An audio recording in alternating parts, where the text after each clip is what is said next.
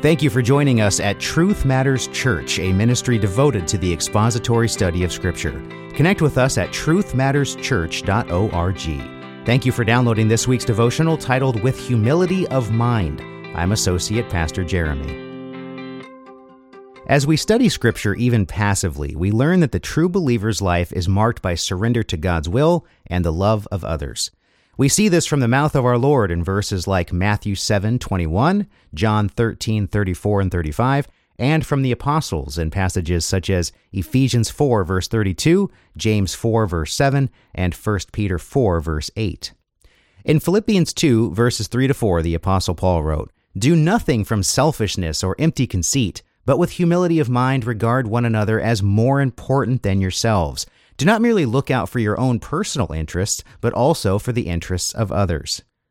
For context, the Apostle Paul was just exhorting believers to be unified in the faith and under one purpose, encouraged by the fellowship of the Spirit and consolation of love among other Christians. See Philippians 2, verses 1 and 2.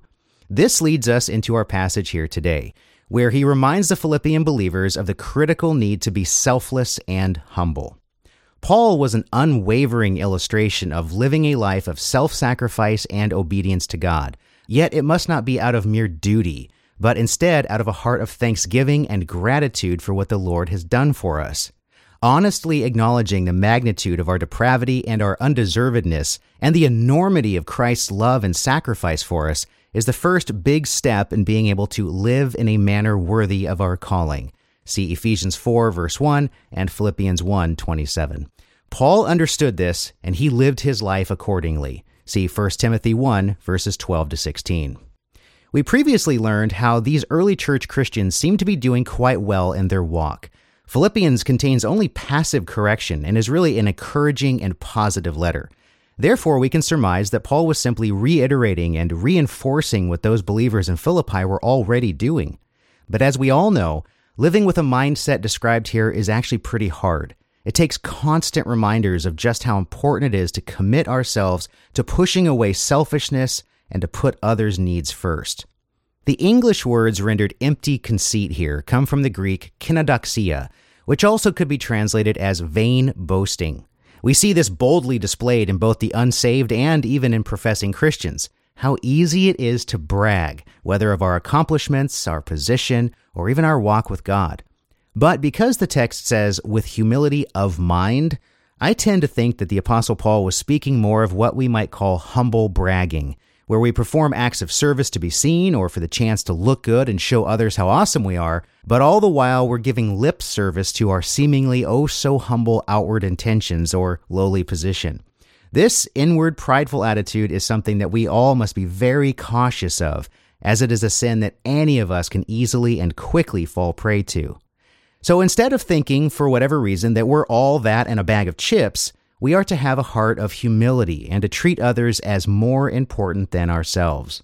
In many ways, this is the definition of humility. It's not hating or thinking poorly of ourselves, but instead it's thinking less about ourselves. What seems like such an easy, basic tenet of our faith is actually one that's pretty challenging to do in everyday life.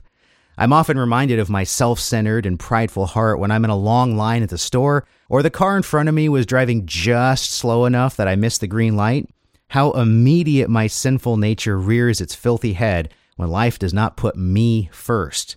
Yet here we are told that we must put others' needs first and their interests above ours intentionally and internally. This brings to mind what Paul said in Romans 12, verses 2 to 3. And do not be conformed to this world, but be transformed by the renewing of your mind, so that you may prove what the will of God is, that which is good and acceptable and perfect. For through the grace given to me, I say to everyone among you, not to think more highly of himself than he ought to think, but to think so as to have sound judgment, as God has allotted to each a measure of faith.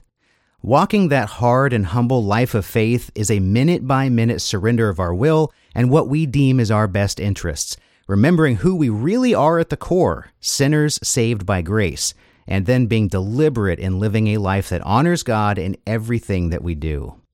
As we consider how this strikes our own hearts, we can see how the Apostle Paul's words would have resonated and even cut the Philippians just a little bit, even if they were already living exemplary Christian lives.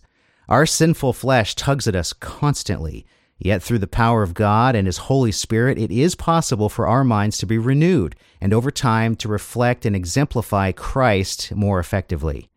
As we continue reading this chapter of Philippians, we'll see just how deep and incredible Christ's love is, and how he remains our perfect and divine model of true humility and service to others. We deeply appreciate you listening today, and we hope you were blessed by this expository style devotional. For more biblical teaching, connect with us at truthmatterschurch.org. And be sure to check out our 24 hour stream of teaching, scripture reading, and encouraging music at truthmattersradio.com. Have a blessed day.